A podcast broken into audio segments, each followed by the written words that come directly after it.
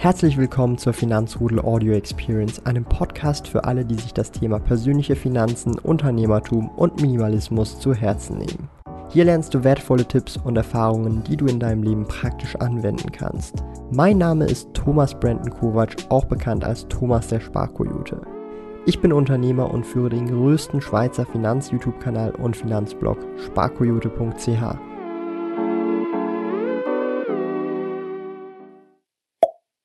Herzlich willkommen zum Finanzrudel Community Talk. Wir haben heute wieder mal einen sehr coolen Gast aus der Mit-Kopf-Crew. Wir hatten ja das letzte Mal den lieben Roland und heute haben wir den lieben Bastian am Start.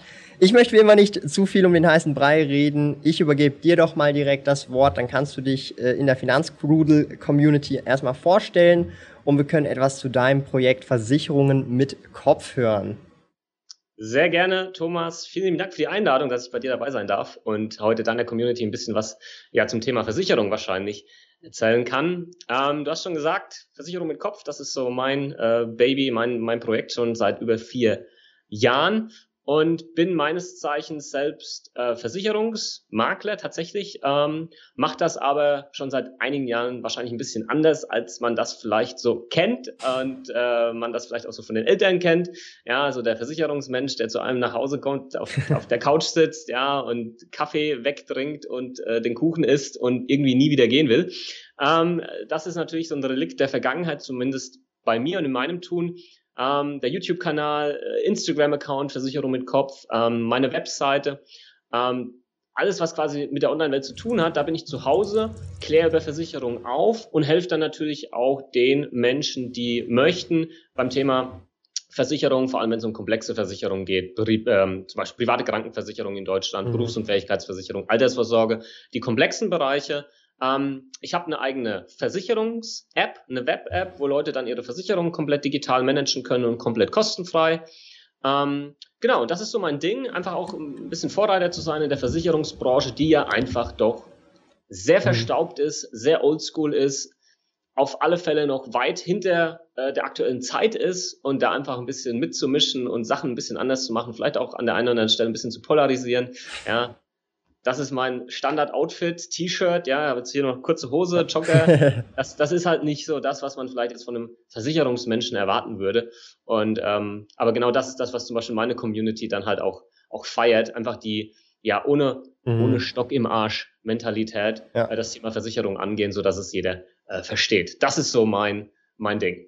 Genau, und es ist ja nicht nur Versicherung, was äh, dein Ding ist, haben wir vorhin auch, oder habe ich vorhin auch rausgehört, ist natürlich auch so das Unternehmertum, weil das, was du ja machst, ist ja nichts anderes. Du baust ein Unternehmen, eben Versicherungen mit Kopf und äh, Co. aus. Wie ist es denn wirklich so dazu gekommen? Also was ist so die, die, die äh, Origin Story, dass es dann Versicherung mit Kopf geworden ist, zusammen äh, mit dem äh, Kolja? Mhm. Ähm, also die Story, ich versuche es wirklich mal kurz zu machen, aber ist vielleicht auch ganz spannend. Ähm, ich bin, äh, ich war absolut eine Niete in der Schule. Äh, Grundschule habe ich gerockt und dann bin ich aufs Gymnasium mehr oder weniger gedrängt worden, weil da muss man halt hingehen, wenn man gute Noten hat. Ich wollte überhaupt nicht hin und da war es dann auch vorbei mit den guten Noten. Ich bin, äh, ich bin zweimal sitzen geblieben, tatsächlich mhm. in meiner Schulkarriere, einmal freiwillig wiederholt, aber das glaubt ja eh keiner. und, und dann tatsächlich mal sitzen geblieben. Naja, Schule war nicht geil für mich ähm, und ich habe immer schon gemerkt, ähm, mich interessiert der ganze Kram nicht. Ähm, aber sobald mich was interessiert hat, dann bin ich halt Feuer und Flamme dafür gewesen. Aber der meiste Kram in der Schule hat mich halt nicht interessiert. Ähm, habe dann eine Ausbildung gemacht, weil ähm, ja, ich wollte dann einfach mal Kohle verdienen, habe mich beworben und wurde eigentlich bei keinem meiner Wunschunternehmen genommen, weil ich halt mhm. halt einfach ein schlechtes Abschlusszeugnis hatte. Ich hatte mein Abi war glaube ich 3,1 oder so. Und äh, ja, aber diese eine Versicherungsagentur, die hat dann angerufen und hat gesagt, Herr Kunkel, kommen Sie doch mal vorbei. ähm, und dann habe ich da so ein bisschen erzählt, warum ich halt da nicht so, nicht so gut war mit den Noten und hin und her. Und naja, ich habe dann vielleicht in Person überzeugen können und habe da dann meine Ausbildung gemacht zum Kaufmann für Versicherungen und Finanzen. Das war 2007. Ähm, das habe ich drei Jahre gemacht. So bin ich in die Versicherungsbranche reingekommen, habe da viel gelernt, habe auch viel ähm, feststellen dürfen, was ich nicht gut finde in der mhm. Branche. Äh, ich finde es zum Beispiel nicht gut, wenn man abhängig ist von einem Versicherer und nur einen Versicherer anbieten kann. Ich finde es nicht gut, wenn es interne Zielvorgaben gibt, wo es heißt, oh, jetzt haben wir irgendwie Bausparwochen und mhm. ähm, jetzt musst du irgendwie Unfallversicherungen verkaufen und lauter so ein Blödsinn, weil das alles natürlich nicht kundenorientiert ist. Und das war mit auch ein Grund, dass ich dann nach der Ausbildung gesagt habe, nee, ich keinen Bock mehr drauf ähm, und habe studiert. Habe dann Betriebswirtschaft und Recht studiert, war in dem Zuge auch ein halbes Jahr in den USA, habe dort studiert, in, in Kalifornien. Und als ich da wieder zurückkam, hatte ich so einen relativ weiten Blick. Ja, mhm. also so Silicon Valley mäßig, ja. okay, da gibt's ja noch viel mehr da draußen.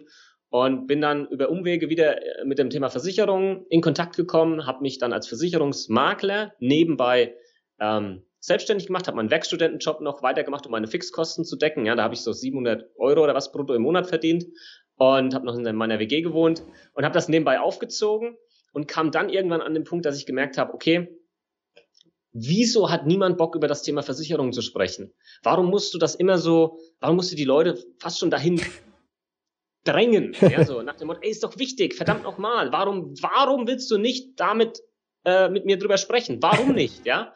Und äh, dann, dann, dann sagen Leute Termine ab und, und Leute sind dann im Termin und haben eigentlich keinen Bock über das Thema zu sprechen. Und ich habe dann irgendwann, irgendwann bin ich abends nach Hause gefahren, wo ich mal wieder irgendwo quer durch die Pampa gefahren bin, eine Stunde, komme zu einem Termin und äh, dann war der Kunde nicht da und ich war einfach am Boden zerstört und habe einfach nur gedacht, what the fuck? Das kann doch einfach nicht wahr sein. Woran liegt das? Ich mache doch einen guten Job. Woran liegt das, dass das alles so kacke läuft?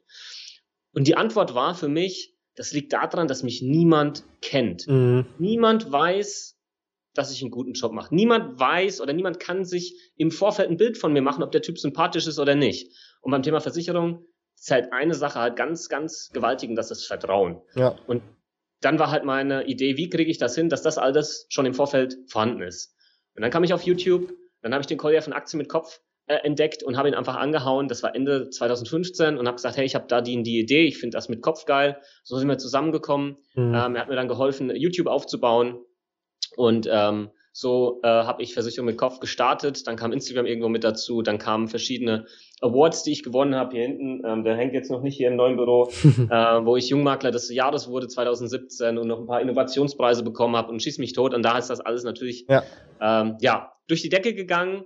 Und äh, mir macht es einfach Spaß jetzt so in der Form, weil ich natürlich heute, in dem Moment, wo ich aufkläre zum Thema Versicherung und Leute danach suchen im Internet, mich finden, das natürlich eine ganz andere mhm. ähm, Kommunikation mit den Menschen ist, weil die Menschen das schon verstanden haben, mit denen ich dann spreche, dass das ja. wichtig ist, weil anders wären die gar nicht bei mir gelandet. Ja. Und das macht so dann einfach natürlich viel mehr Spaß. Das war mal so die Kurzfassung. Ähm, vielleicht noch zum Hintergrund. Ich habe noch ein Finanzfachwirtstudium jetzt äh, gemacht gehabt habe das abgeschlossen im Januar, ähm, einfach nochmal, dass, dass ich mein Wissen ein bisschen erweitern kann und äh, das natürlich dann nochmal besser weitergeben kann dann auf äh, YouTube und in den Videos etc. Also ich finde es auch insgesamt mega spannend, du hast ja vorhin angesprochen, eben irgendwie äh, diese Woche muss man Bausparer verkaufen, diese Woche das verkaufen. Ich meine, wenn du halt ein YouTube-Video machst über Bausparer, über dieses und jenes, dann ist es nicht so, dass du das wöchentlich, sondern dass Leute das finden, weil sie danach suchen. Ja und ja. dann ganz gezielt ähm, dann zum Beispiel vielleicht diese Versicherung oder jene Versicherung abschließen, aber gezielt danach gesucht haben und nicht irgendwie aufdringlich oder aufdringlich irgendwie eine Versicherung verkauft worden ist, die sie gar nicht brauchen. Und das ist ja das äh, Coole äh, daran jetzt zum Beispiel auch an YouTube dem Modell, weil wenn du mal ein Video eben zur Privathaftpflicht gemacht hast, dann finden das Leute, die gerade eine Privathaftpflicht brauchen und nicht eben den Bausparer brauchen, sondern die Privathaftpflicht. Das ist halt eben das Coole äh, äh daran und das finde ich sehr äh, interessant, weil dann ist es so eine umgekehrte Beziehung. Dann ist nicht der ähm, Versicherer oder Versicherungsmakler, der, der über, immer pushen will, verkaufen will, sondern der Kunde kommt zum Versicherungsmakler so gesehen übers Internet, in dem Fall YouTube oder Instagram und findet genau das, was er äh, äh möchte. Und ich glaube, das war so ein bisschen auch dein Hintergrundgedanke schlussendlich, oder? Absolut, weil ähm, das Problem ist, mit dieser anderen Art und Weise, wie das halt jahrzehntelang gemacht wurde und heute auch immer noch gemacht wird, werden oftmals Kunden dann zu der einen oder anderen Versicherung gedrängt, schließen die auch ab. Mhm. Aber wenn die ehrlich zu sich sind, haben die keine Ahnung, warum die diese Versicherung gerade ja. abgeschlossen haben, geschweige denn, dass sie verstehen, wie genau diese Versicherung funktioniert. Und das ist natürlich auch unternehmerisch betrachtet ein Risiko für ja. mich als Makler, der so eine Versicherung abschließt, weil ich habe immer das Risiko, dass der Kunde vielleicht in einem Jahr, in zwei Jahren dann sagen wird, Moment mal, was habe ich denn eigentlich gemacht? Was ist denn das für ein mhm. Blödsinn? Ich, ich verstehe das gar nicht und kündigt's halt. Ja, ja und ähm, dann musst du als Makler, wenn es zum Beispiel halt so ein, äh, keine Ahnung, vielleicht eine BU war, musst du anteilig dann deine Provision wieder zurückzahlen. Und mhm. das ist ein unternehmerisches Risiko. Ja. Besser ist es, du klärst den Kunden auf, gibst ihm die Möglichkeit zu informieren, dass der Kunde, und das ist natürlich auch mein, mein Slogan bei Versicherung mit Kopf, mhm. Verstanden hat, was er da unterschreibt. Mhm. Erst verstehen, dann versichern. Ja. Ähm, und damit minimierst du natürlich auch das Risiko, das Unternehmerische für dich als Makler, weil der Kunde genau weiß, warum er diesen Vertrag heute abgeschlossen mhm. hat. Und der weiß das noch in zwei Jahren, der weiß das noch in fünf Jahren und der weiß das auch noch in zehn Jahren. Ja. Ähm, und das ist halt, glaube ich, ganz wichtig. Und ähm, diese Aufklärungsarbeit, ich weiß nicht, wie das bei euch in der Schweiz ist, aber in Deutschland äh, lernst du über Versicherung nichts in der Schule und auch nicht im Studium. Ähm, das wird, wenn dann ganz, ganz, ganz äh, mal kurz irgendwie so peripher tangiert, aber halt nicht wirklich. Das heißt, du bist dann fertig und hast eigentlich von Tuten und Blasen keine Ahnung von den wichtigsten Finanzthemen. Und ähm, das ist, da, dabei ist es halt so wichtig. Du brauchst nicht jede Versicherung, das vielleicht mal vorab. Es gibt viele Versicherungen, die sind der, die sind der größte Blödsinn. Ähm, aber es gibt halt ein paar, die deine Existenz absichern, deine mhm. finanzielle Ex Existenz. Heute hier als Privatperson, als Unternehmer und natürlich auch irgendwo in der Zukunft. Mhm. Und die solltest du halt einfach haben, weil niemand weiß, wie das Leben so kommen wird. Und deine finanzielle Existenz solltest du halt safe haben. Aber du brauchst halt keine Handyversicherung, ja, ja oder keine Ahnung, irgendeinen anderen Blödsinn. Also super Introduction erstmal, auch mit der äh, Backstory, die kannte ich halt bisher von dir jetzt auch noch nicht. Mhm. Ähm, ich begrüße jetzt erstmal alle, die dabei sind, sind viele Stammgäste auch dabei. Und es sind auch die ersten Fragen tatsächlich schon, äh, glaube ich, äh, reingeflattert, wenn ich das so äh, äh, sehe. Ähm, erstmal schreibt noch der A, Wolf, Vertrauen ist alles im Vertrieb. Also insgesamt, ich glaube, Vertrauen ist fast überall sehr ja. vieles, auch in eine, also nicht nur in Personen, sondern auch in Brands oder Marken. Ja. Also Vertrauen ist, glaube ich, ein sehr, sehr großer Faktor in einer Transaktion, wo finanzielle Mittel oder andere Dinge fließen. Also essentiell, glaube ich. Ähm, der Help Cook äh, fragt, hab eine Frage zur Riester-Rente bei der Allianz. Kostet die auch, wenn sie ruht nach fünf Jahren? Okay. Mhm. Okay, also ähm, das hat jetzt nichts mit der Riester-Rente speziell bei der Allianz zu tun, sondern es ist generell so, wenn du einen Vertrag ruhen lässt, dann hast du immer noch gewisse Verwaltungskosten, ähm, die, die halt weiterlaufen. Ja, auch wenn die, die fünf Jahre, die, da bezieht er sich jetzt auf die äh, Provision, die in der mhm. Regel auf die ersten fünf Jahre verteilt wird, die hast du jetzt in dem Moment ähm, schon bezahlt quasi, aber du hast weiterhin natürlich Verwaltungskosten. Ähm, aber was man bei Riester wissen sollte, du kannst, also der Vertrag kann nie mhm. ins Negative gehen. Das geht nicht. Die muss mindestens später mal die Summe der eingezahlten Beiträge zur Verfügung stehen plus die erhaltenen Zulagen. Das heißt, mhm. du kannst nicht um diese Summe um diese Summe gehen. Selbst wenn der Vertrag diese Summe ausweisen würde, dass das irgendwie weniger wäre, äh, muss der Versicherer das später ähm, auszahlen. Mhm. Also quasi mindestens das, was du eingezahlt hast, plus die Zulagen. Das ist eine gesetzliche Vorgabe. Ähm, genau. Ähm, vielmehr wäre dann hier vielleicht mal die Frage, warum wurde der Beitragsfrei gestellt? Ähm, was ist da das Ziel? Ähm, hast du festgestellt, dass der Vertrag vielleicht nicht gut genug ist oder ist etwas anderes passiert? Bist du vielleicht selbstständiger geworden und als Selbstständiger kannst du keine Riester-Rente mhm. äh, mehr haben, ähm, zumindest grundsätzlich nicht. Ähm, da vielleicht einfach mal die Fragestellung oder die Frage gerne zurück, warum er das gemacht hat. Vielleicht kann man da noch ein bisschen tiefer bohren und da nochmal eine bessere Antwort ja. geben. Ähm, also vielleicht auch bezüglich Versicherung. Ich kenne mich jetzt nicht mit Riester aus. Das ist ja, glaube ich, was spezifisch Deutsches. Mhm. Ähm, aber wenn ich es richtig verstehe, einfach für mich fürs Verständnis, es geht um die absolute Summe, die man einzahlt, dass man dieselbe Minimum bekommt. Ja. Oder? Also das heißt, wenn ich als Beispiel, ganz einfaches Beispiel, ich habe über die, die Laufzeit 2500 Euro eingezahlt, dann ja. muss ich am Ende auch Minimum, also in 2500 Euro respektive, wenn es eine Währungsreform gibt, whatever, halt einfach so dieses Minimum bekommen, Correct. was ich eingezahlt habe in absoluter Form. Okay, gut auch äh, interessant äh, zu wissen, weil sowas, ich weiß gar nicht, ob es sowas in der Art bei uns gibt, sowas wie Ries, da kenne ich mich nicht aus. Hey, der Finanzfabio ist auch am Start. Ich glaube, du kennst Grüße. ihn auch, oder? Ja, natürlich. auch aus der Schweiz. ähm, wer Vermögen, Immobilien etc. hat, muss sich durch Versicherung auch absichern. Also ich habe da vielleicht eine Folgefrage drauf, vielleicht also ab wann macht es denn Sinn, sich zu, ver, also zu versichern im Sinne von, wenn ich jetzt zum Beispiel kein Vermögen habe, kein Geld mhm. habe mhm. oder keine Assets habe, macht es dann Sinn, sich trotzdem zu versichern in gewissen Fällen? Oder was sind so die Versicherungen, die man auf jeden Fall haben sollte, egal wie viel Geld man hat oder wie wenig Geld man hat oder ob man Schulden hat? Was ist so das, mhm. das Minimum vom Minimum, was man braucht? Gut, sehr gute Frage. Ähm, gilt jetzt natürlich für den deutschen Markt, die genau. Antwort. Ähm, gehen wir jetzt einfach mal, beantworte ich die Frage jetzt erstmal für den ganz normalen Menschen, ja, der der äh, Durchschnittsverdiener ist, aber gerne auch ein bisschen besser verdienen kann, aber er ist jetzt nicht unendlich reich, ja, mhm. hat jetzt keine 100 Millionen auf dem Konto, okay? Ähm, da gibt's eine Grundregel ähm, und an der Stelle vielleicht auch nochmal, du wirst immer wieder irgendwo woanders eine andere Meinung hören beim Thema Versicherung. Das ist so das riesen, riesen Problem, was wir vor allem in Deutschland haben, weil jeder halt mittlerweile meint, er ist Versicherungsexperte und kann eine Meinung dazu abgeben. Mhm. Ja? Äh, und das ist natürlich brandgefährlich, weil, weil viele einfach überhaupt keine Ahnung haben, sind nicht qualifiziert, ähm, eine Meinung abzugeben, machen es trotzdem, wissen aber auch, dass sie nicht für ihre Aussagen haften. Ich hafte für meine Aussagen als Versicherungsmakler. Ähm, und das ist natürlich ein ganz anderes Thema mhm. dann. Das heißt, wir achten dann schon drauf, was wir sagen, was wir vor allem in Beratungen sagen, weil wir wissen, wenn wir Scheiße erzählen, dann äh, kommt das wie ein Boomerang irgendwann zurück und, und haut uns um. Du brauchst in Deutschland eine Krankenversicherung. Das ist mhm. Pflicht, mhm. das geht gar nicht ohne. Das heißt, die Versicherung hast du sowieso. Entweder gesetzlich krankenversichert oder privat. Ähm, das ist, das hat jeder.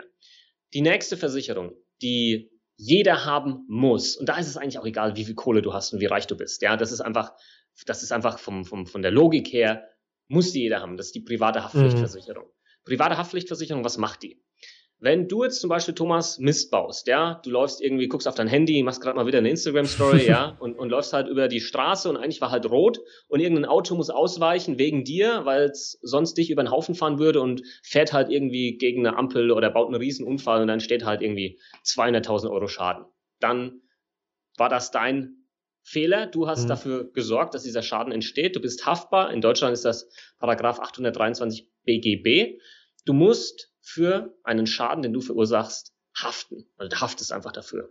Und jetzt kannst du das natürlich aus eigener Tasche zahlen, aber mhm. die meisten können das dann halt nicht in so einem äh, Fall. Und deswegen hast du eine private Haftpflichtversicherung, die Summen abdeckt bis zu 50, 100 Millionen und Personenschäden bis zu like, ähm, äh, 8, 9, 15 Millionen. Ja.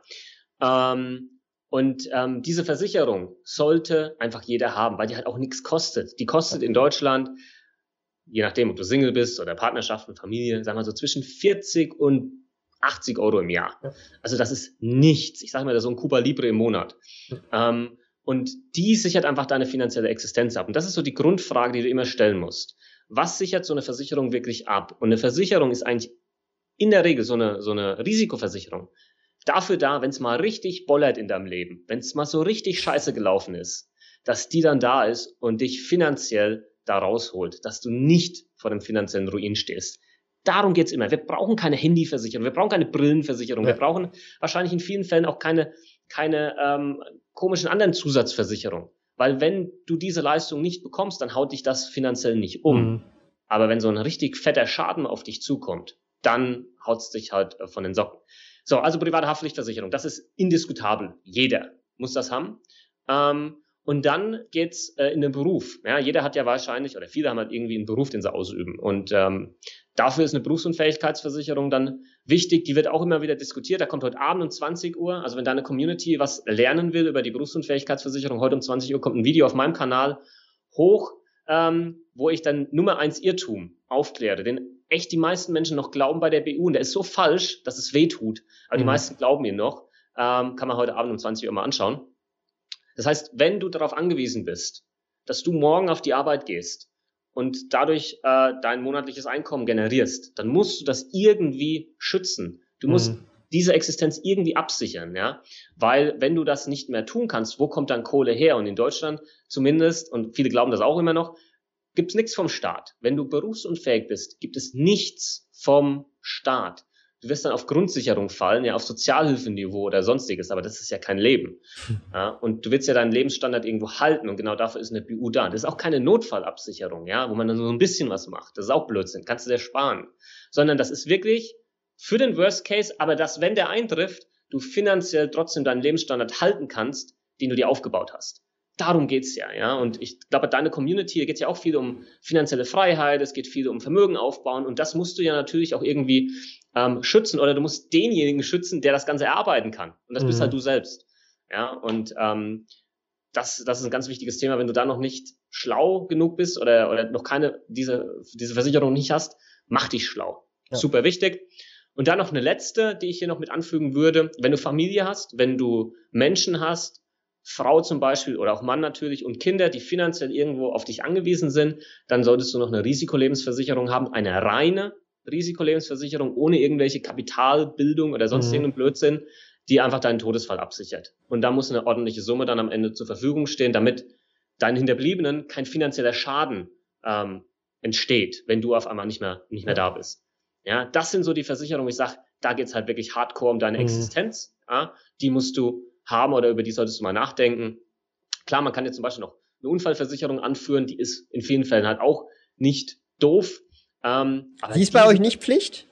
Ähm, nee, die ist nicht Pflicht. Es gibt eine gesetzliche Unfallversicherung, ja. aber die, die, kannst, du, die kannst du eigentlich knicken okay. von der Leistung her, weil die natürlich, die leistet nur auf der Arbeit oder auf dem Weg von und zur Arbeit aber die, die leistet halt nicht okay. privat. Also wenn, wenn im Haushalt was passiert oder im Urlaub und da passieren halt die meisten Unfälle. Ähm, Weil, also ich, ich bin, also ich will, ich bin ja kein Versicherungsmakler oder so, aber ich weiß, ich war ja, also normalerweise ist die Unfallversicherung geht über den Arbeitgeber.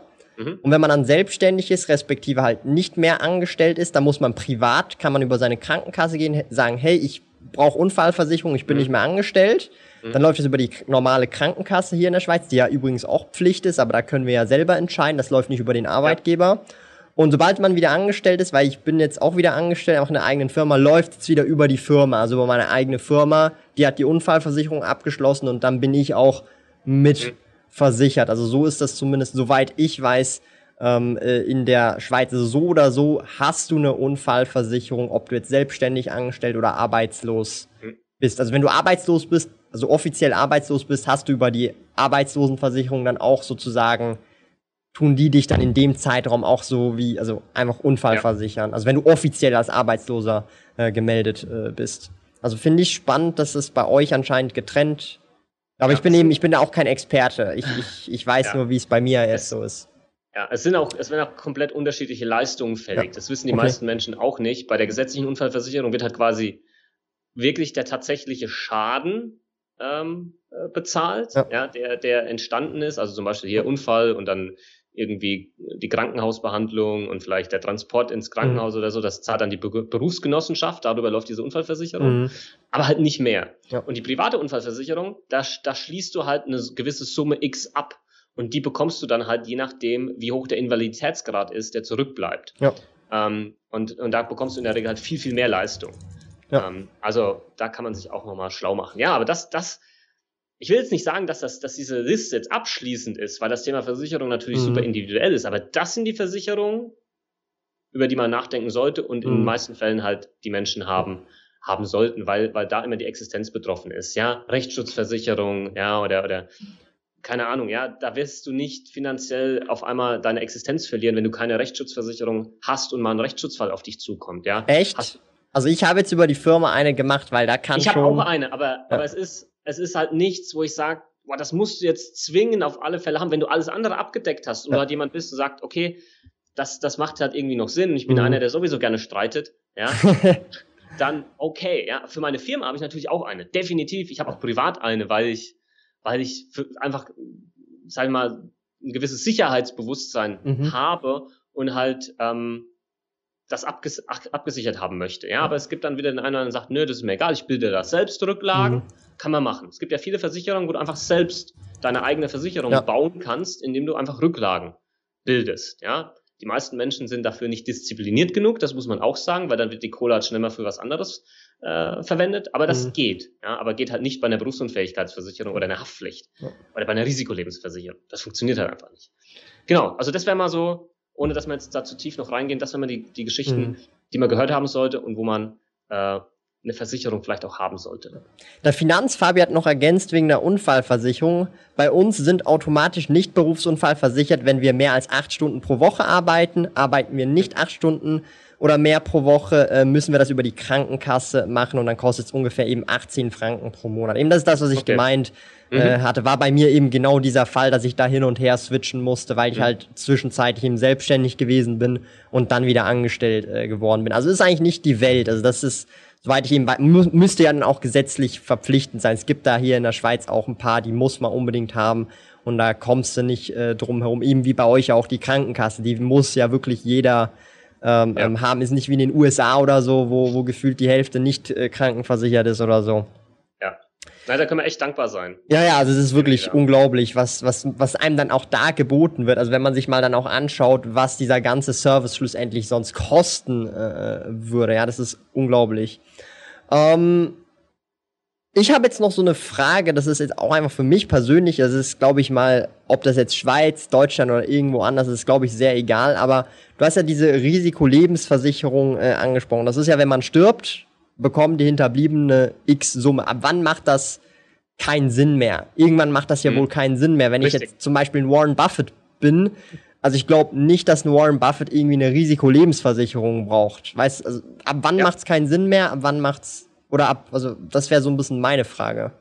Ja, da gibt's auch eine, ähm, eine Herangehensweise, mhm. die du immer heranziehen kannst für jede Versicherung. Mhm. Weil manchmal, also ich krieg sehr oft die Frage, du, ich habe jetzt noch die in Versicherung und die, macht das noch Sinn? Lohnt sich das noch? Und hin und her. Und die Antwort ist eigentlich immer folgende. In dem Moment, wo das Risiko, das du abgesichert hast, einfach nicht mehr existent ist, mhm. brauchst du die Versicherung ja. nicht mehr. Was, was wäre das jetzt für die Risikolebensversicherung? Die schließt du zum Beispiel ab ähm, damit vielleicht deine Frau, ähm, weil die vielleicht nicht arbeitet etc. Ähm, und zu Hause ist und auf die Kinder aufpasst, die Kinder erzieht, äh, dass da finanziell äh, die Frau safe ist mhm. und deine Kinder natürlich, dass die Ausbildung da finanziert werden kann oder sonst was. Aber wenn jetzt die Kinder dann 25 Jahre alt sind, ja, und ausgezogen sind und auf eigenen Beinen stehen, ähm, und selbst wenn dir jetzt was passieren würde, deine Frau ja dann auch wieder selbst arbeiten könnte oder es mittlerweile ein gewisses Vermögen aufgebaut wurde, ein Haus da ist oder wie auch immer, dann macht die nicht mehr viel Sinn. Und deswegen schließt man die ja auch nur für eine gewisse Laufzeit ab. Also mhm. es gibt so eine Faustformel, Risikolebensversicherung. Die meisten schließen die das erste Mal ab, sobald ein Kind geboren wurde, was ja auch absolut Sinn macht. Und dann für eine Laufzeit von ungefähr 25 Jahren. Okay. Dann ist das Kind aus dem Gröbsten mhm. draußen. Ja, klar, wenn es ein Langzeitstudent geworden ist, dann ist das auch noch mit 30 am Studieren. ähm, aber, aber da steht es zumindest auf eigenen Beinen irgendwie. Und dann danach braucht man diese Absicherung in der Form nicht mehr. Man kann das, man kann das natürlich schon länger abschließen, aber das wird dann halt richtig teuer, weil irgendwann wirst du halt sterben. Das ist ja Fakt. Und je länger diese Versicherung läuft, desto höher das Risiko, dass du irgendwann sterben wirst, desto teurer der Beitrag.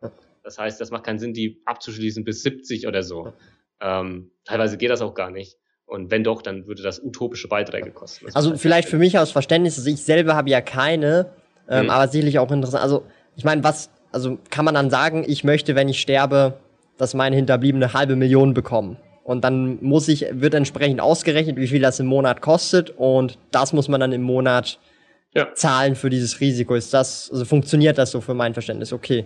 Genau. Ähm, das heißt, man kann dann aber auch sagen, okay, ähm, wenn man ein gewisses Vermögen bereits aufgebaut hat und man bekommt Kinder, kann man sich überlegen, okay, selbst wenn ich jetzt sterbe, ist das Vermögen so groß, dass die Erben genau. durch Aktien, Immobilien, Unternehmensbeteiligungen, Cash auf Konten, dass man sich sagt, okay, eigentlich ist jetzt eine Risikolebensversicherung eh egal, weil wenn ich den Löffel abgebe und die Radieschen von unten anschaue, erben sie sowieso zwei Millionen oder so. Und dann ist es ja. sozusagen wieder relativiert, so wie du äh, gemeint hattest, weil es dann fast keinen Sinn mehr äh, so, genau. so gesehen gibt, weil es also, kein Risiko gibt. Okay, cool immer in dem Moment, wo das Risiko weggefallen ja. ist, brauchst du die Versicherung ähm, mhm. ja nicht mehr. Ich hatte das zum Beispiel bei mir, ich habe eine Berufsunfähigkeitsversicherung und ich arbeite natürlich darauf hin, irgendwann finanziell frei zu sein mhm. ähm, oder so viel passives Einkommen, ja, ich setze das immer in ja. Anführungsstrichen, weil so wirklich passiv ist ja eigentlich fast nix, ähm, aufgebaut zu haben, dass ich weiß, selbst wenn ich jetzt morgen und bis an, das, bis an ein Lebensende nicht mehr selbst aktiv arbeiten würde, weiterhin Kohle reinfließt, mhm. ähm,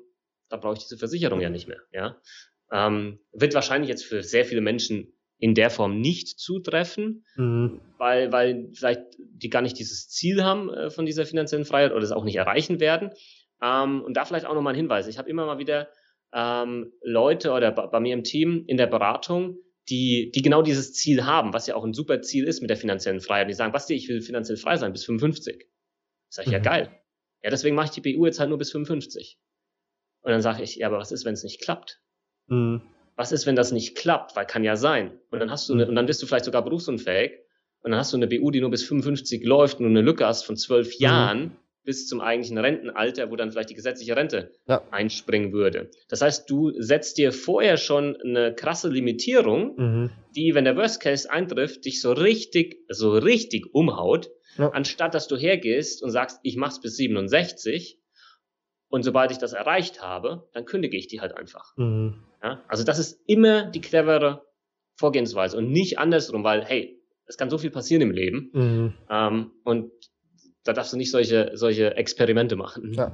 Also ich muss ehrlich sagen, also ich habe jetzt zum Beispiel keine Berufsunfähigkeitsversicherung. Also ich habe, ich kann alle Versicherungen, die ich habe, an einer Hand abziehen. Ich habe wirklich das Minimum vom Minimum. Und ähm, du hast es sehr gut erwähnt. Das ist wahrscheinlich die wenigsten Leute sind diese Ausnahme. Die meisten Leute, also wie soll ich sagen, ähm, haben dann nicht die finanziellen Mittel dazu, dass wenn der Worst Case eintrifft, da dann mit ihren eigenen finanziellen Mitteln dazustehen und zu sagen, okay, ist jetzt nicht weiter schlimm, ist zwar scheiße, aber äh, es funktioniert ja. immer noch.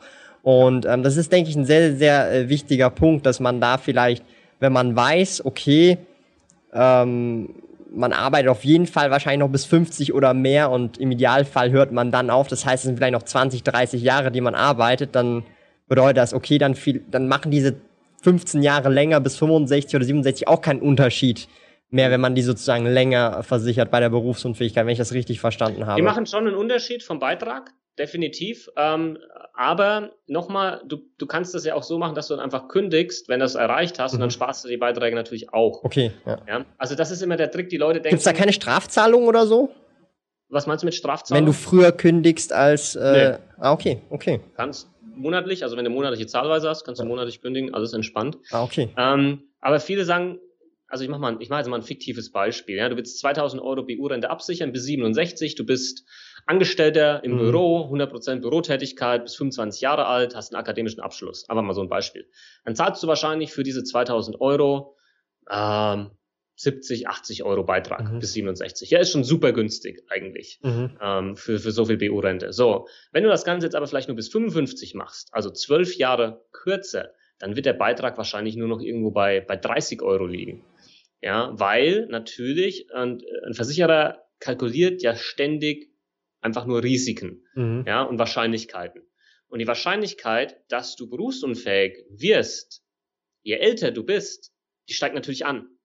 Das heißt, wenn du jetzt hergehst und sagst, ich, ich äh, schneide mir die letzten zwölf Jahre hier ab, dann guckt der Versicherer in seine Datenbank rein und sagt, ja, mhm. okay, mhm. das Risiko ist halt fucking hoch in diesen zwölf ja. Jahren, dass jemand berufsunfähig wird. Jetzt will der das gar nicht absichern, dann können wir ihm einen günstigeren Beitrag geben, weil für uns das Risiko einfach niedriger ist, dass der irgendwie vorher mhm. statistisch gesehen, ja? ja? Und das ist halt dann, dass wir die Leute denken, dann spare ich hier halt Geld. Aber da ist halt in dem Fall am falschen Ende gespart, weil du halt einfach nicht weißt, was in deinem Leben passieren wird. Und deswegen lieber hergehen, dann den normalen Beitrag zahlen und dann mit 55 kündigen und dann sparst mhm. du dir auch dann die, die, die höheren Beiträge hinten raus. Mhm. Also ähm, das wäre das wäre immer der cleverere Plan. Ja. Ne? Es gibt nicht alle, die das dann auch so machen. Also manch einer sagt halt, nee, ist mir alles bewusst. Ja, dann muss ich zum Beispiel, das ist vielleicht auch interessant, ich muss das mir dann dokumentieren lassen. In der Beratung, dass derjenige wirklich gesagt hat, ich möchte nur bis, keine Ahnung, zum Beispiel 55 oder 60 haben, weil, und das ist auch spannend, dokumentiere ich das nicht als Makler, als Berater. Und dann passiert demjenigen was, ja, und er wird wirklich berufsunfähig und hat das halt nur bis 60 abgesichert und kommt dann auf die Idee, ach komm mal, vielleicht kann ich meinen Versicherungsmakler noch verklagen mhm. wegen einer Fehlberatung. Und ich kann nicht nachweisen, dass der ausdrücklich gesagt hat, er möchte nur das äh, bis 60 haben, dann könnte ich dran sein, aufgrund einer Fehlberatung, weil es eine absolute Fehlberatung wäre, vor jedem Gericht zu sagen, man macht das nur bis 60. Ja. Ja, das heißt, da muss das dann safe dokumentiert werden, damit das nicht auf dich als Berater zurückfällt negativ, weil es per se eine Fehlberatung wäre, ja. zu sagen, der Renteneintritt ist aktuell bei 67 und man macht die BU nur bis, bis 60. Ja, mhm. Das wäre absolut super GAU. Macht man nicht. Ja. Das ist eigentlich auch ganz spannend, vielleicht nochmal zu wissen. Aber es ist schon sehr, also es ist sehr spannend. Ich verstehe auch, also ich meine, ich verstehe auch den Hintergrund, weil der, der beraten wird, hat ja in der Regel gar keine Ahnung. Du könntest ihm jetzt auf gut Deutsch irgendwelche Märchen erzählen und der würde gut nicken, ah, okay, so ist das, so ist das. Und also ich mhm. verstehe schon, dass da auch so eine Art Konsumentenschutz schlussendlich da ist für die Person, die eine Versicherung äh, abschließen äh, äh, möchte. Aber spannend, dass, äh, dass das so funktioniert. Wir haben jetzt von Armes Heimkind eine sehr äh, spannende Frage. Ähm, wie stehst du zum Paragraph 314 im Versicherungsaufsichtsgesetz, die es Versicherungen erlaubt, wenn der Staat es anweist, wegen Schieflage des UNs die Leistungen nicht zu erbringen, aber dennoch Leistung einzuziehen? Wie stark schätzt du das Risiko des Paragraphens ein? Ja, sehr spannende Frage. Da bin ich auch schon sehr lange an einem äh, einer Recherche dran für ein Video. Also ich weiß ganz genau, welchen Paragraphen er meint. Äh, ich habe mhm. den schon mehrfach äh, gelesen. Mhm. Ähm, vielleicht, vielleicht mal relativieren das Ganze. Ähm, da wird immer gern angeführt von Leuten, die dann, keine Ahnung, zum Beispiel dann Gold als Altersvorsorge verkaufen mhm. wollen und hin und her und wollen halt äh, Lebensversicherer als, als äh, Unternehmen darstellen, die ja äh, wenn es wirklich mal hart auf hart kommt, wirklich äh, quasi dein Geld im Prinzip einfrieren könnten, ja, oder die nicht mhm. auszahlen oder die Leistung kürzen, wie auch immer. Und per se steht das in diesem Paragraphen drin, ja. Und ähm, die Frage, die man sich dann aber als nächstes stellen muss, und die wird leider nie gestellt, ist, wie wahrscheinlich ist das, mhm. dass sowas wirklich passiert? Und ich glaube, und das, äh, das ist meine Auffassung, wenn das wirklich passieren sollte, dass zum Beispiel eine, eine Allianz hergeht und sagt, okay, wir nutzen jetzt den Paragraphen 314 Versicherungsaufsichtsgesetz äh, und kürzen die Leistung, weil wir ansonsten halt nicht überleben könnten, mhm. ähm, dann haben wir, glaube ich, ganz andere Probleme. Ja. Das klingt jetzt banal, aber genau so ist es. Und ähm, wenn man mit Experten sich austauscht, und ich kenne sehr viele Versicherungsvorstände und ich frage natürlich auch immer mal gern kritisch nach, ähm, dann ist diese Thematik, also allen ist bewusst, dass es diesen Paragraphen gibt. Der wurde in der Form, zumindest meines Wissens nach, auch noch nie äh, gezogen. Ja, musste mhm. einfach noch nie gezogen werden. Und ähm, selbst wenn, ist das tatsächlich auch nochmal ein Sicherungsmechanismus für das versicherten Kollektiv, weil ja quasi sichergestellt werden muss, dass das Unternehmen erstmal überlebt, ja, und saniert werden kann, vielleicht durch den Protektor. Wir haben ja in Deutschland eine Auffanggesellschaft, der Protektor, das wissen auch viele nicht, ähm, der dann einspringen würde, wenn ein Versicherungsunternehmen strauchelt äh, mhm. und dann unter Aufsicht der BaFin darüber saniert wird und dann der Versicherungsbestand aufgeteilt werden würde an mhm. andere Versicherer, ja, ähm, so dass du aber trotzdem weiterhin an deine Leistungen kommst. Ähm, das heißt, wir haben in Deutschland da Sicherungsmechanismen, die einmalig sind. Die gibt es weltweit in der Form nicht nochmal. Mhm. Ähm, und das wissen halt auch viele nicht. Und ähm, das heißt. Sind da ähm, alle Versicherungen drin oder müssen die da drin sein? Ja, alle oh. deutschen, alle deutschen ähm, Versicherer sind, sind da drin, müssten alle drin sein, ja.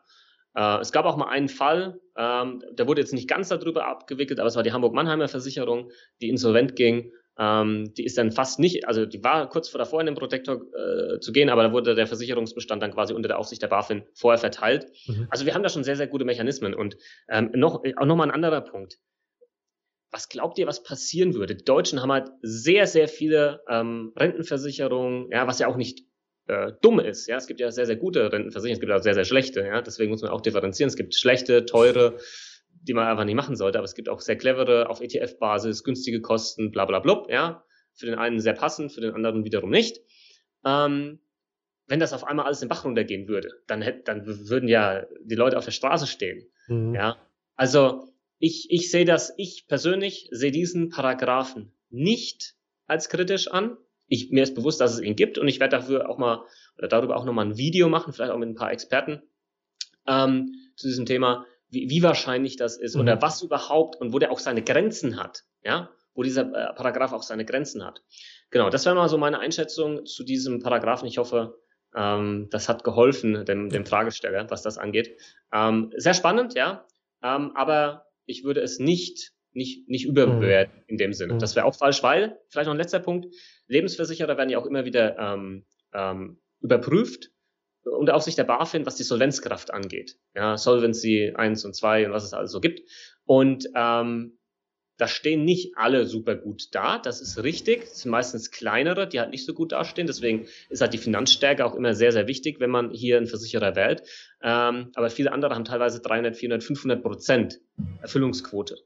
Ja, mhm. Also da ist Kohle da. Versicherer sind ja auch nicht doof. Versicherer ja. haben natürlich zu kämpfen mit dem Niedrigzinsumfeld, ja, mit einem Rechnungszins von aktuell 0,9 Prozent. Wo, wo legt, wo können die ihr Geld anlegen? Aber viele Versicherer haben zum Beispiel auch über Jahrzehnte einen richtig großen Immobilienbestand ja. äh, aufgebaut. Zum mhm. Beispiel hier in München, ja, ganz, ganz viele äh, Immobilien gehören Versicherern, ja, Hotels, die Versicherern gehören und In so der Schweiz auch, das ist echt krass. Ja. Das heißt, die sind nicht blöd, ja, und ähm, haben da, haben da, glaube ich, sehr, sehr viel äh, aufgebaut an Vermögen und Rückhalt, dass da nicht auf einmal so ganz schnell, ähm, ja, der Paragraph 314 auf einmal gezogen werden müsste. Also ich meine, man kann sich ja sowas, äh, du hast ja vorhin passives Einkommen angesprochen, ob das Ausschüttungen über ETFs sind, Dividenden oder andere Sachen. Das kann man ja auch als eine Form von Versicherung sehen, die man sich selber aufbaut, ja. Das heißt, wenn jemand mal wirklich finanziell frei werden sollte und das diversifiziert geschafft hat, zum Beispiel durch Dividenden, mhm. dann hat er sich so gesehen die eigene Versicherung aufgebaut, dass egal was passiert, er hat vielleicht einen Cashflow von 5000 pro Monat, die netto reinkommen durch Dividenden und Co. Dann hat er sich so gesehen seine eigene Berufsunfähigkeit ja aufgebaut und er arbeitet vielleicht jetzt immer noch mhm.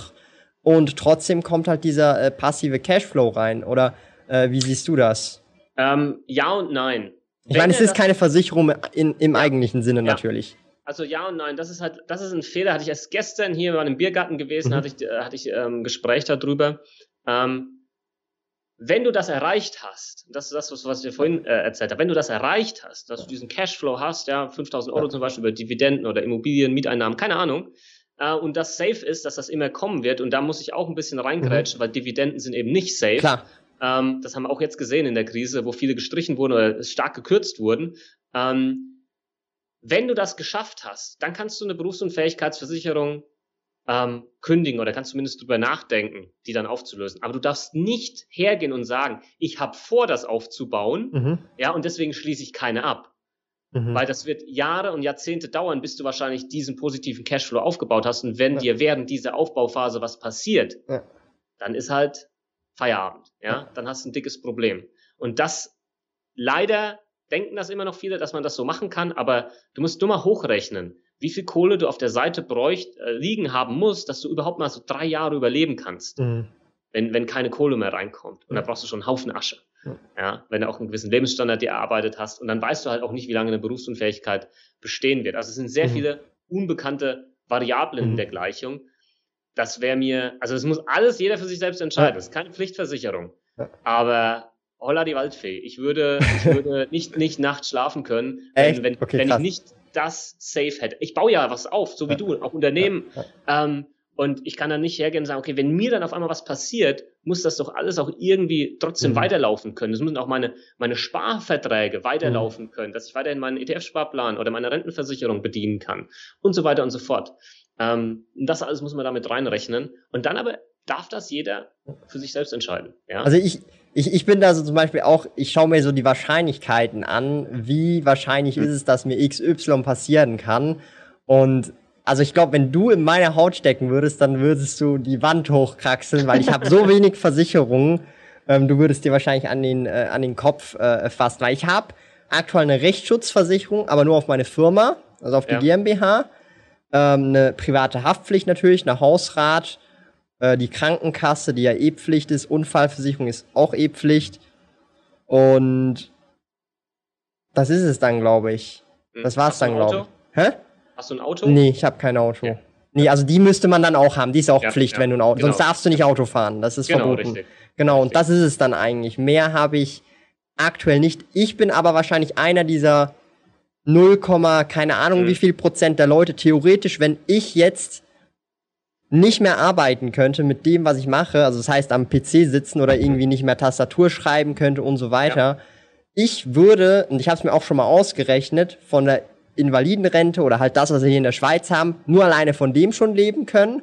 Plus mhm. das, was ich bereits erspart habe, was mittlerweile 600.000, 700.000 sind, davon locker noch als Zustufe. Also ich könnte meinen Lebensstil beibehalten mhm. und ich meine, äh, gesundheitlich wäre ich ja auf jeden Fall abgesichert durch die Krankenkasse, wenn da etwas ist, wenn da äh, bestimmte Kosten auf mich zukommen, Operationen und so weiter, mhm. neben dem Selbstbehalt natürlich, die mhm. bei uns, ähm, äh, was ist der Selbstbehalt, glaube ich, zehn zehn Prozent, manchmal auch weniger und die Franchise ist bei uns zweieinhalbtausend maximal, also mhm. also das musst du sowieso selber zahlen, dreieinhalb bis zweieinhalbtausend und das heißt, ich wäre halt schon auf jeden Fall abgesichert. Darum, wie, wie, wie würdest du jetzt meine Situation einschätzen? Also ist das, bin ich immer noch unterversichert oder Ähm, sollte ich vielleicht noch irgendwas mir vielleicht genauer anschauen? Oder was ist da so dein, einfach deine persönliche Meinung?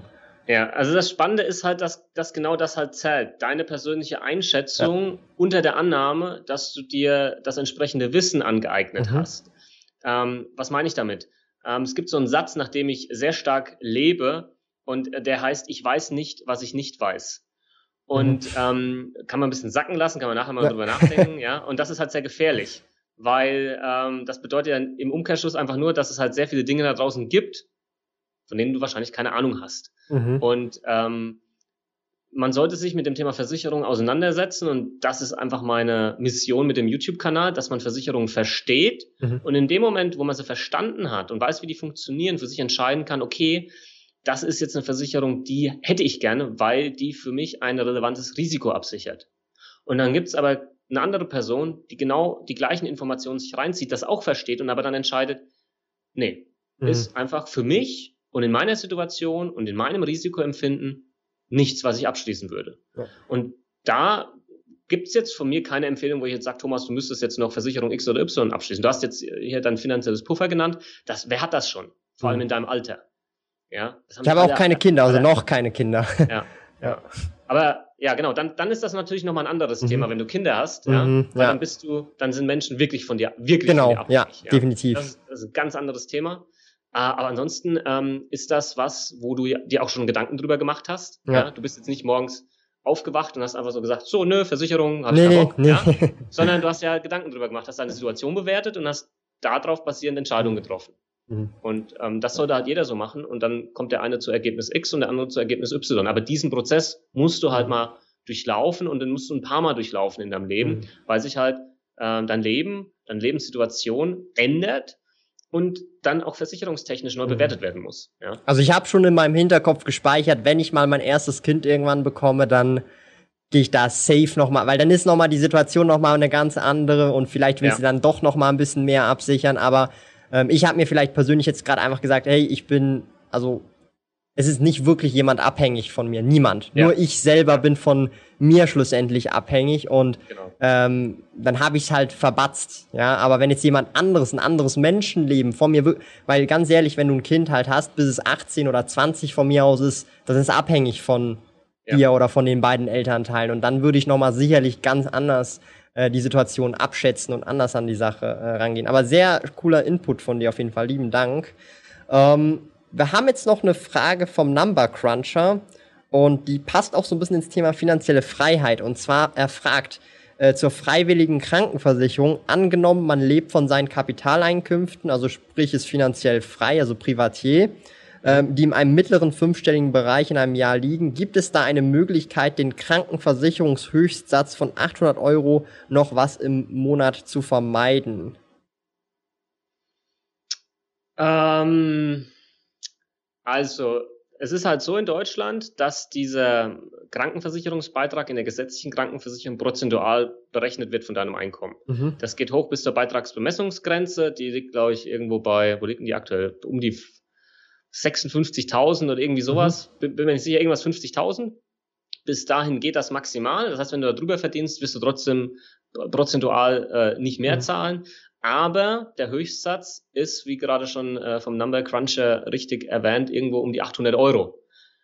Das ist schon eine Stange Geld mhm. ja, für, für die Leistung, die du, die du bekommst. Ja, nochmal, wir haben super Gesundheitssysteme in, in Deutschland und auch in der Schweiz. Ähm, da dürfen wir nicht jammern, aber man darf natürlich gucken, wie kann man sich innerhalb des Systems optimieren. Und ich zahle selbst, ich bin halt privat krankenversichert, ich zahle einen Bruchteil von dem und habe mhm. bessere Leistung. Mhm. Ähm, das heißt, und da, da kann ich jetzt keine abschließende Auskunft geben, ob die Option privat, sich privatkranken zu versichern im, im Raum steht und ob er auch über der äh, sogenannten Jahresarbeit-Entgeltgrenze liegt mit dem Vermögen. Das ist jetzt im Jahr 2020 62.550 Euro. Wenn du da drüber liegst, hast du, bist du versicherungsfrei, also kannst frei entscheiden, bleibst du weiter gesetzlich versichert oder möchtest du dich privat mhm. krankenversichern. Und dann hast du halt keine Abhängigkeit mehr von deinem Einkommen in der privaten Krankenversicherung, mhm. ja, sondern ähm, das wird dann einfach aus den Bausteinen, wie du das Ganze zusammensetzt, ähm, äh, gewählt. Ja, aber ähm, das heißt, man muss mehr als 62.000 pro Jahr brutto verdienen, damit man so ja. die Wahlfreiheit hat. Ja. Ich richtig, okay, cool. Als Angestellter. Als Angestellter, ja. ja. Selbstständiger kann sich sofort, ist egal, wie viel mhm. er verdient. Mhm. Und Beamte, Beamte auch. Also ein finanziell freier, also der von Kapitaleinkünften lebt, das was gilt der in Deutschland? Das ist eine gute Frage. Ähm, das ist echt eine gute Frage. Ähm, vielleicht, vielleicht gibt's da eine Möglichkeit. Also das ist jetzt einfach, ich spiele jetzt, Spekulation. Ich jetzt einfach mal rum. Alles, was ich jetzt sage, hat, natürlich, hat überhaupt keine ja. Fundierte Basis oder sonstiges. Ja. Aber was ich, was mir gerade in den Sinn kommt, ist, wenn man wirklich diese Kapitaleinkünfte hat, über was laufen die denn? Also bekommt man die dann wirklich als Privatperson oder könnte man da nicht ein Unternehmen zwischenschalten, mhm. bei welchem man dann wiederum angestellt ist, bei welchem man wiederum äh, ein Gehalt ausgezahlt bekommt, was um einiges niedriger ist, wovon dann äh, die gesetzliche Krankenversicherung berechnet werden würde und die dann natürlich niedriger wäre, plus äh, Hälfte würde ja quasi dann die, die Firma tragen, mhm. weil ja immer 50-50 Arbeitgeber, Arbeitnehmer. Ja. Könnte, könnte sein, dass das dann vielleicht ein Konstrukt ist, das, das Sinn macht, aber natürlich jetzt alles ohne Gewähr. Ja. Ähm, und ähm, ja, müsste man aber mal einfach anrufen bei der Krankenkasse und mal mhm. sagen, hey, ich bin Privatier, äh, kann ich mich dann jetzt auch privat versichern oder gibt es da irgendeine andere mhm. Möglichkeit, die man dann vielleicht mit dem Steuerberater ja. mal verquatschen könnte? Ja.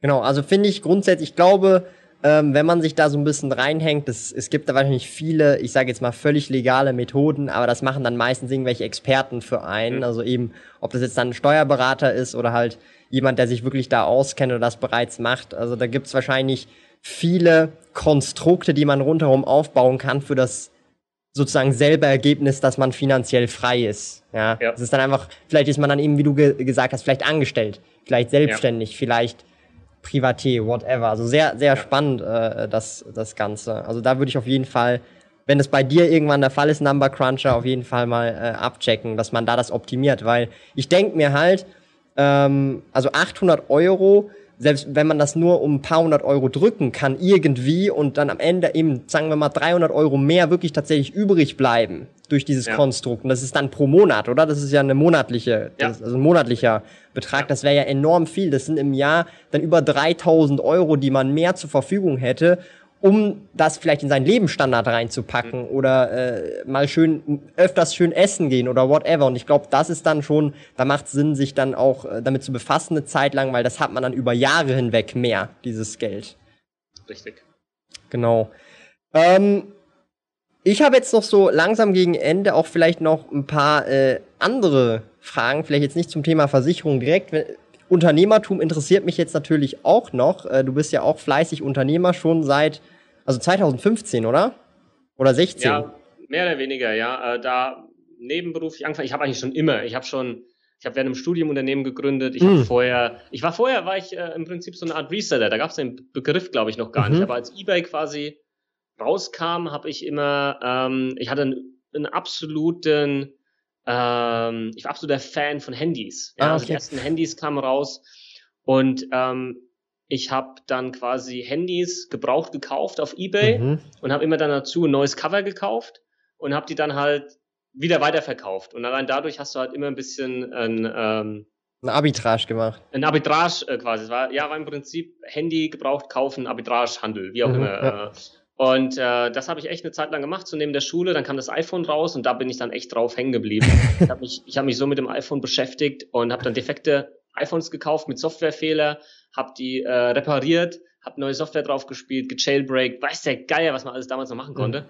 Und ähm, ja, das heißt, das war immer schon irgendwie da, dieses, mhm. dieses Unternehmertum und Dasein. Ich habe in der Schule, das war, ich weiß noch, ähm, Grundschule, habe ich gegen wenige Pfennig, also war damals wirklich noch Pfennig, mhm. ähm, habe ich den Leuten in meiner Klasse die, die Stifte gespitzt. Ja. Geil. Ja, ich hatte dann halt so einen Stiftespitzer mit so einem großen Behälter hinten dran ja. und dann haben die mir ihre Stifte gebracht und ich habe die alle gespitzt. Geil. Und habe dann, keine Ahnung, 20 Pfennig oder irgendwie so. Nice, nice. Ja. Also, das also war Pfennig ist ja, äh, also das kleinere von D-Mark, oder? Genau, ja. Okay, weil da, also da war ich, das habe ich nicht mehr so richtig mitbekommen. Ich bin da noch, glaube ich, zu jung, äh, zu ja, jung für. Ich habe nur so den Euro, den kenne ich, also so die Einführung des Euros noch so halb im Kopf. Ich bin ja, also, ich meine, wie alt bist du? Ich bin jetzt 24. Ja, ich bin fast zehn Jahre älter als du. Eben, also da, da, da merkt man schon den Altersunterschied. Aber krass, dass ja. du auch so eigentlich mit Reselling oder Arbitrage oder wie man das auch nennen möchte, ja. auch schon äh, durchgestartet äh, hast damals noch. Das, also ich meine, eBay, wann ist eBay rausgekommen? 2000 irgendwas? Boah, Oder? Ja, 2000 irgendwas. Ja, krass. Ich kann es nicht genau sagen. Aber das war, ich war nur auf Ebay. Ich habe dann geguckt, wann sollte man verkaufen. Ja. Wann sollte man kaufen? Ja, dann hast du, da war ich ja teilweise nachts entweder super lange mhm. wach oder morgens früh äh, wach, weil da ist halt sonst niemand wach und dann bietet halt niemand. Mhm. Da gab es auch noch keine Beat-Automatik oder sonst was. Mhm, mh. Und dann hast du halt teilweise absolute Schnäppchen gemacht. Ja. Ähm, und ich hatte dann irgendwann, ähm, keine Ahnung, über 800 Bewertungen auf Ebay und ähm, mhm. Ähm, also das hat richtig Fun gemacht. Das hat richtig Bock gemacht. Und äh, ja. Aber du hast keinen Bock mehr jetzt drauf, oder wie? Ähm, nee. Also ich meine, meine Geschäftsmodelle, ich habe irgendwann für mich entschieden, ich mache nur Sachen, die ich skalieren kann. Mhm. Und ich skalieren kann, äh, ohne dass ich Mitarbeiter brauche. Mhm. Und die auch funktionieren, ohne dass es irgendwie physisch ein Produkt gibt. Okay. Tatsächlich. Ja. Äh, und da ist äh, passt Versicherung natürlich perfekt. Bei ja. Versicherung, ähm, da gibt es kein physisches Produkt, das geht auch nie aus, ja. Mhm. ja ähm, und ich kann das bis ins Endliche skalieren mit digitalen Prozessen. Ähm, und da ist noch viel, viel mehr möglich, als, als das ja. ich aktuell hier habe. Und da habe ich halt einfach richtig Bock drauf, ähm, da weiter mitzumischen in, in diesem Bereich. Ähm, aber ich will halt, ich will tatsächlich nichts mit, mit physisch. Ich habe noch, ich habe noch eine Firma, äh, wo wir, wo wir tatsächlich ein physisches Produkt verkaufen über Amazon.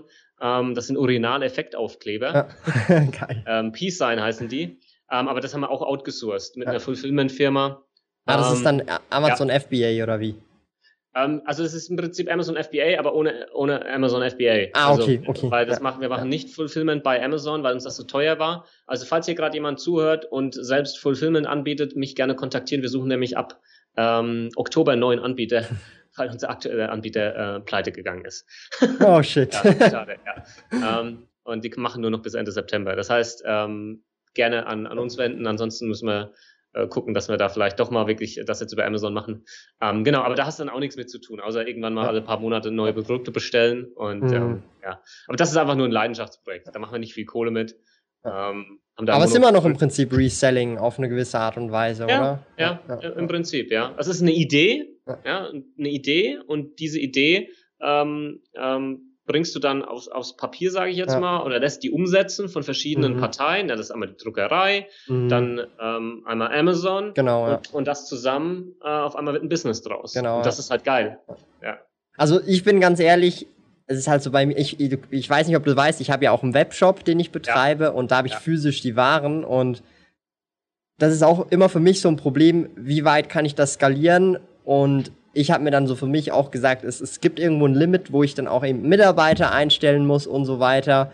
Ich habe mir aber gesagt, es ist halt so eine Leidenschaft mhm. und ich kann es zu einem gewissen Grad noch skalieren, dass vielleicht mit dem Business 20, 30.000 Gewinn pro Monat reinkommen. Das ist möglich, das ist machbar, aber dann drüber hört's dann halt wie, wie auf. Und ich habe mir dann persönlich so, weiß nicht, wie das bei dir ist, aber ich habe mir dann persönlich so gesagt, hey, Thomas, ob du jetzt 50.000, 100 oder 150.000 pro Monat verdienst mit all deinen Businesses, ist eigentlich scheißegal, weil du verdienst eh so exorbitant viel und dein Lebensstil ist jetzt nicht, ich wohne jetzt nicht in einem Schloss oder so, habe ich mir dann gesagt, ja. hey, wieso soll ich etwas aufgeben, das ich so richtig gerne mag? Darum habe ich dich gefragt, ist das noch ja. deine Leidenschaft? Aber wenn nicht, dann ist es ja eh egal. Ja, aber das, das Spannende ist aber genau das, halt solche Systeme aufzubauen, die skalieren ja. können. Das ist halt meine Leidenschaft. Ja, ja, Und das liebe ich halt ohne Ende. Und das ist nicht das Geld. Es ist scheißegal, ob jetzt 20.000 Euro im Monat reinkommen oder, mhm. oder 100.000. Das, das ändert nicht mehr viel. Ja, und mhm. dann muss man sich die Frage stellen, was muss man aber vielleicht mehr tun und muss man dann Leute einstellen, damit man auf diese 100.000 kommt und, mhm. und wie viel ist das dann wirklich mehr? Weil dann hast du wieder natürlich zusätzliche Kosten. Mhm. Was bleibt unterm Strich dann wirklich übrig? Und für mich, mein oberstes Gut, ja. mein oberster Wert ist Freiheit. Mhm. Und dem ordne ich alles unter. Und ähm, was ich jetzt mit meinen, ich weiß, im Vergleich zu dir bin ich nicht mehr jung, äh, aber in meiner, in meiner Branche jetzt bin ich noch ein junger Hüpfer. Ja, also 34 ähm, bist du ja, oder?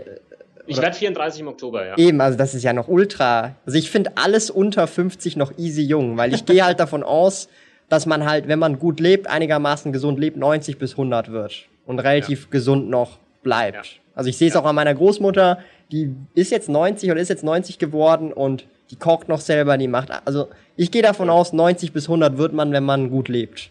Ja, ja es ist, ist nicht unrealistisch. Ja, da gibt es ja auch immer wieder ähm, von den Versicherern Sterbetafeln und so alles, wie die sich kalkulieren.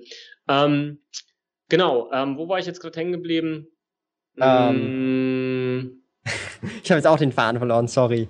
Genau, also genau, Freiheit. Genau, ja. Freiheit. Ja. Und das habe ich erstmal erreicht mit meiner Ortsunabhängigkeit, mhm. die ich schon vor drei Jahren erreicht habe. Ähm, als, als einer der ersten, würde ich mal behaupten, in meiner Branche, in, in der Form, in dem Umfang.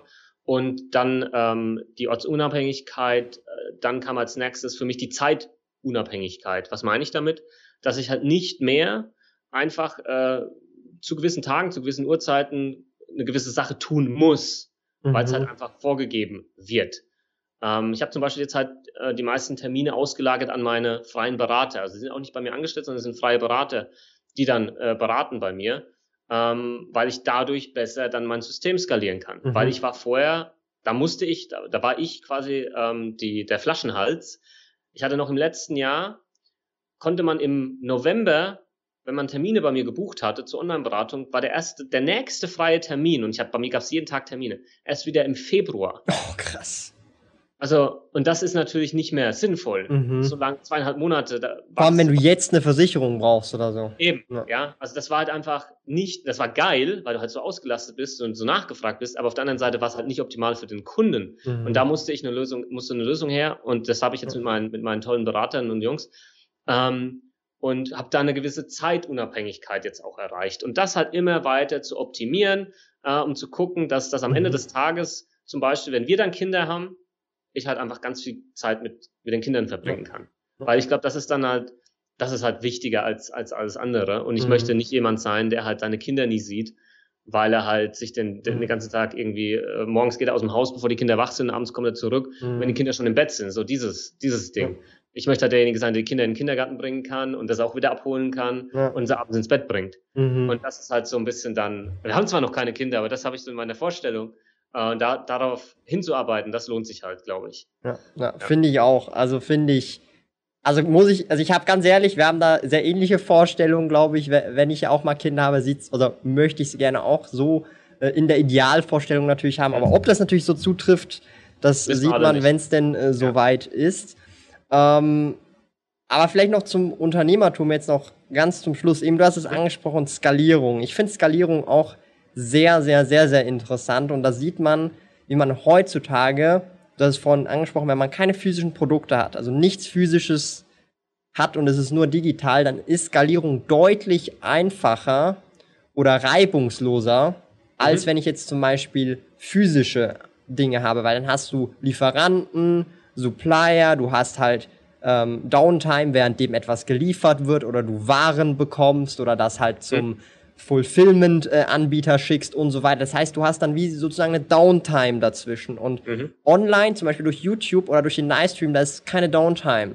Der Stream, der geht online, Leute schauen live zu, 50, 60, 70 Nasen und nachher ist das Video online und das kann dann ewig geschaut werden, solange das noch online bleibt, das Video. Ja. Und also wie, sie, also wie siehst du da so ein bisschen die Zukunft von insgesamt so dieser, dieser Branche online? Sind wir jetzt erst gerade am Anfang? Wird das noch viel größer? Was ist so deine persönliche äh, Einschätzung? Mhm. Weil vielleicht auch viele Leute hier zuschauen und sich überlegen, ja, ich möchte im Internet irgendein Business aufbauen ja. oder irgendwas mit dem Internet machen.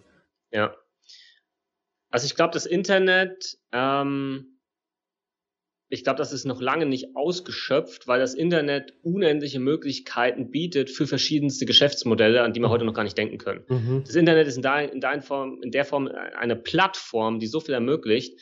Ähm, und, und neue Technologien jetzt dazukommen, dass nochmal neue Geschäftsmodelle entstehen können, die zum Beispiel auch äh, das Vertrauen äh, in, in digitale Technologien erhöhen werden. Blockchain zum Beispiel, mhm. einfach nur um eine anzusprechen. Ähm, also da wird noch ganz viel passieren. Und ich glaube, ähm, dass man da immer irgendwo was finden kann, wo man was machen kann. Mhm. Und es ist natürlich auch von der Industrie abhängig, das ist auch klar. Also ich weiß jetzt zum Beispiel, meine Industrie, die ist noch im Jahr 1150 vor Christus unterwegs, ja, um es mal zu übertreiben. Also Steinzeit. Ganz, ja, da ist halt noch ganz, ganz viel Luft nach oben. Also ganz, ganz viel Luft, ja. Ähm, und äh, da habe ich halt Bock mit, mitzumischen mhm. in, in dieser Branche und da hat derjenige zu sein, der auch ein bisschen vorne dann halt rumtritt mhm. und, und, und das Ganze äh, pusht und hat gerne auch mal sein eigenes Geschäftsmodell disrupted. Ja. Ähm, das sage ich auch immer, ich arbeite jeden Tag daran, mich selbst überflüssig zu machen. Mhm. Das ist so mein, mein Goal, ähm, weil irgendjemand wird es irgendwann tun. Mhm. ja? Ob das irgendwelche externen Player sind bei mir in der Branche, Amazon, die reinkommen, Ping an mhm. aus, aus China, weiß der Geier, wer es, wer es sein wird. Aber irgendeiner wird es sein und dann hast du entweder bis mhm. dahin was aufgebaut äh, oder du bist halt, keine Ahnung, auf der Stelle getreten ja. und bist dann einfach weg eliminiert, weil du einfach keine Relevanz mehr hast in dem Markt. Das ist ein ganz normales Naturgesetz. Ja, entweder passt du dich an ja, oder halt nicht und dann stirbst du aus. Feierabend. Weil ja. du halt dann zu ineffizient bist und halt zu langsam ja. bist. Das ist wie, als der Computer gekommen ist und langsam in jedem Off, also niemand äh, hat irgendwelche Dateiablagen in Papier, in der, Reg in der Regel natürlich. Es gibt natürlich mhm. immer die Ausnahme, aber mittlerweile ist alles digital. Du kannst mittlerweile, zumindest hier in der Schweiz, praktisch alle Verträge, bis auf ganz wenige, alle digital. Also ich kann mit meinem iPad zum Beispiel alle Verträge, die ich habe, rechtsgültig unterschreiben, bis auf ganz, mhm. ganz wenige Ausnahmen oder wo man halt mhm. halt vielleicht noch zum Notar muss oder so. Mhm. Und das finde ich halt ganz, ganz krass irgendwie, wenn man sich das überlegt, dass alles immer mehr digitalisiert wird. Und du hast auch angesprochen, Smart Contracts äh, mhm. oder halt Blockchain, da kann man dann auch crazy Dinge machen mit Versicherungen, mit irgend und das ist dann alles automatisiert in der Blockchain ja. und es wird dann auch gewährleistet, dass dann das auch ausgeführt wird. Das heißt, für beide Seiten hast genau. du dann auch eine viel, viel bessere Sicherheit oder Vertrauen, das, was du angesprochen hast, weil sehr oft ist ja Vertrauen und Sicherheit sehr verwandt auf eine gewisse Art mhm. und Weise. Also ich finde das alles sehr spannend und ähm, ich möchte jetzt mich sehr bedanken, dass du hier gewesen bist heute in diesem Stream. Ich denke, viele Leute konnten hier auch was mitnehmen, ihre Fragen stellen und ich überlasse immer den Gästen die Schlussworte. Das heißt, du kannst jetzt auch gerne der Community noch das mitteilen, was du willst. Das kann alles Mögliche sein. Das kann was Philosophisches sein, was über Versicherung. Einfach das, was du magst und der Community als Schlusswort mitgeben. Alles klar, mache ich gerne. Ich sage äh, auch nochmal Danke an dich, dass ich dabei sein durfte. Ähm, hat mir mega viel Spaß gemacht. Ähm, können, wir, können wir gerne in Zukunft wiederholen, wenn deine Community das möchte. Und was ich, ich möchte eigentlich nur mitgeben, dass man vielleicht einfach mal drüber nachdenkt ähm, oder vielleicht für sich als neuen Glaubenssatz mit aufnimmt, dass Versicherungen nichts Böses sind, ja, und dass Versicherungen keine Gauner sind oder sonst was. Natürlich gibt's da draußen schwarze Schafe und, mhm. und Vermittler, die irgendeinen Schwachsinn verkaufen und nur provisionsgeil sind, ja. Aber die kann man mittlerweile schnell entlarven oder anders ausgedrückt, man, man findet eben auch die Guten da draußen. Und dann ist Versicherung etwas, das einfach so wichtig ist, dass, dass, dass man so weit gehen kann, dass unsere heutige mhm. Gesellschaft gar nicht funktionieren würde ohne Versicherung, ja.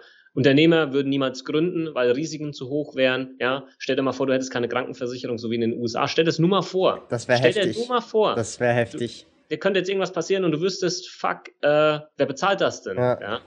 Und deswegen sind Versicherungen was extremst Gutes. Ja. Mhm. Du brauchst nicht jede Versicherung, ähm, aber ein paar solltest du schon haben, damit halt dein Leben einfach so geschützt ist, ja, dass halt ja, wenn der Worst Case eintritt, du nicht auf einmal finanziell vor dem Ruin stehst und alles, was du aufgebaut hast, weg ist. Mhm. Das, das ist, glaube ich, das. Und das ist so ein bisschen der Mindset, den ich auch äh, versuche, den Leuten diesen Versicherungsmindset mitzugeben.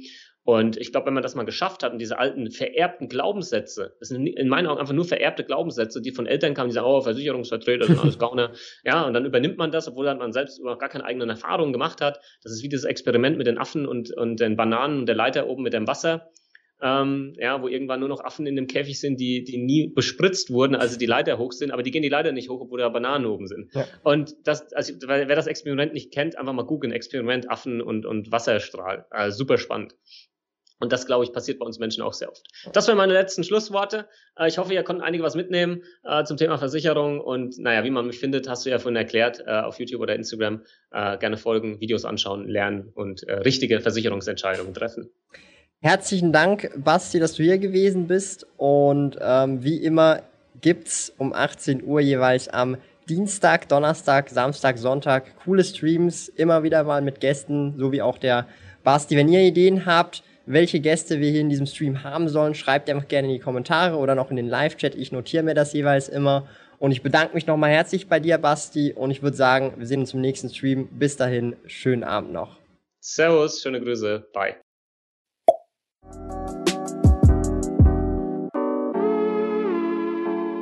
Lieben Dank fürs Zuhören. Neue Finanzrudel Audio Experience Episoden gibt es jeden Montag, Donnerstag und Samstag um 9 Uhr vormittags.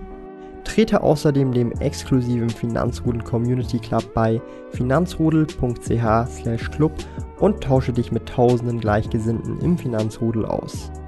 Mehr über mich und meine Reise erfährst du auf meinem Blog www.sparkoyote.ch. Interessiert dich, an welchen Projekten ich aktuell arbeite, dann findest du mich auf Instagram at sparkoyote. Auf meinem YouTube-Kanal Thomas der Sparkoyote findest du aktuelle Videos zum Thema persönliche Finanzen, Unternehmertum und Minimalismus. Bis bald!